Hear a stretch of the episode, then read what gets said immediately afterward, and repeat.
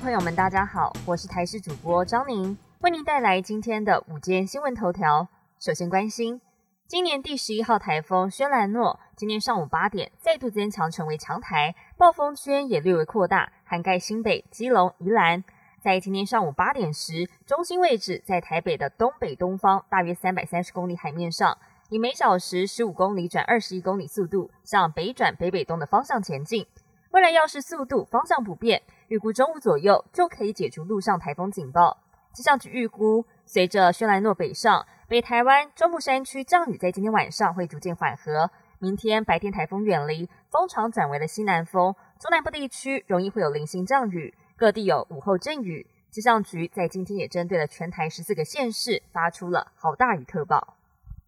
轩岚诺台风带来强风豪雨，农委会土石流防灾资讯网在今天更新了警戒区域，包含了新竹县、桃园市、新北市共四乡十三村达到土石流红色警戒。新竹县尖石乡梅花村发布大规模崩塌红色警戒。另外，台风也带来停电灾情，台电指出，截至今天上午九点钟。全国曾经停电的户数超过了四万三千户，目前仍有四千多户还没有复电，包含新北市三千一百一十四户，台北市九百六十九户，还有台东县一百六十四户。台电将视后续的风雨，还有道路交通恢复等情况，持续抢修。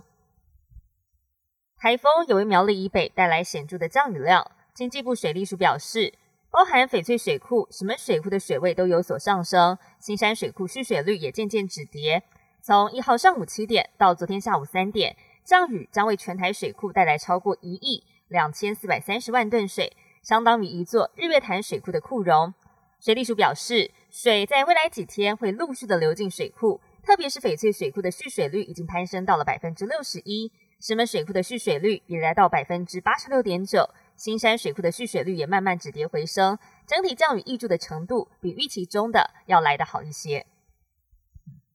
疫情方面的消息，国内 BA. 点五本土疫情升温，有专家表示，Omicron 的三个月保护力已经消失了，最快缩短到一到两个月内就会重复感染。更强调，次世代疫苗虽然会增加效价，但是对于五十岁以上的族群来说，有高达百分之四十三的人在打了次世代疫苗之后，却没有检测到中和抗体。建议在九月中旬新一波疫情来袭之前，还是要尽快接种第四剂疫苗。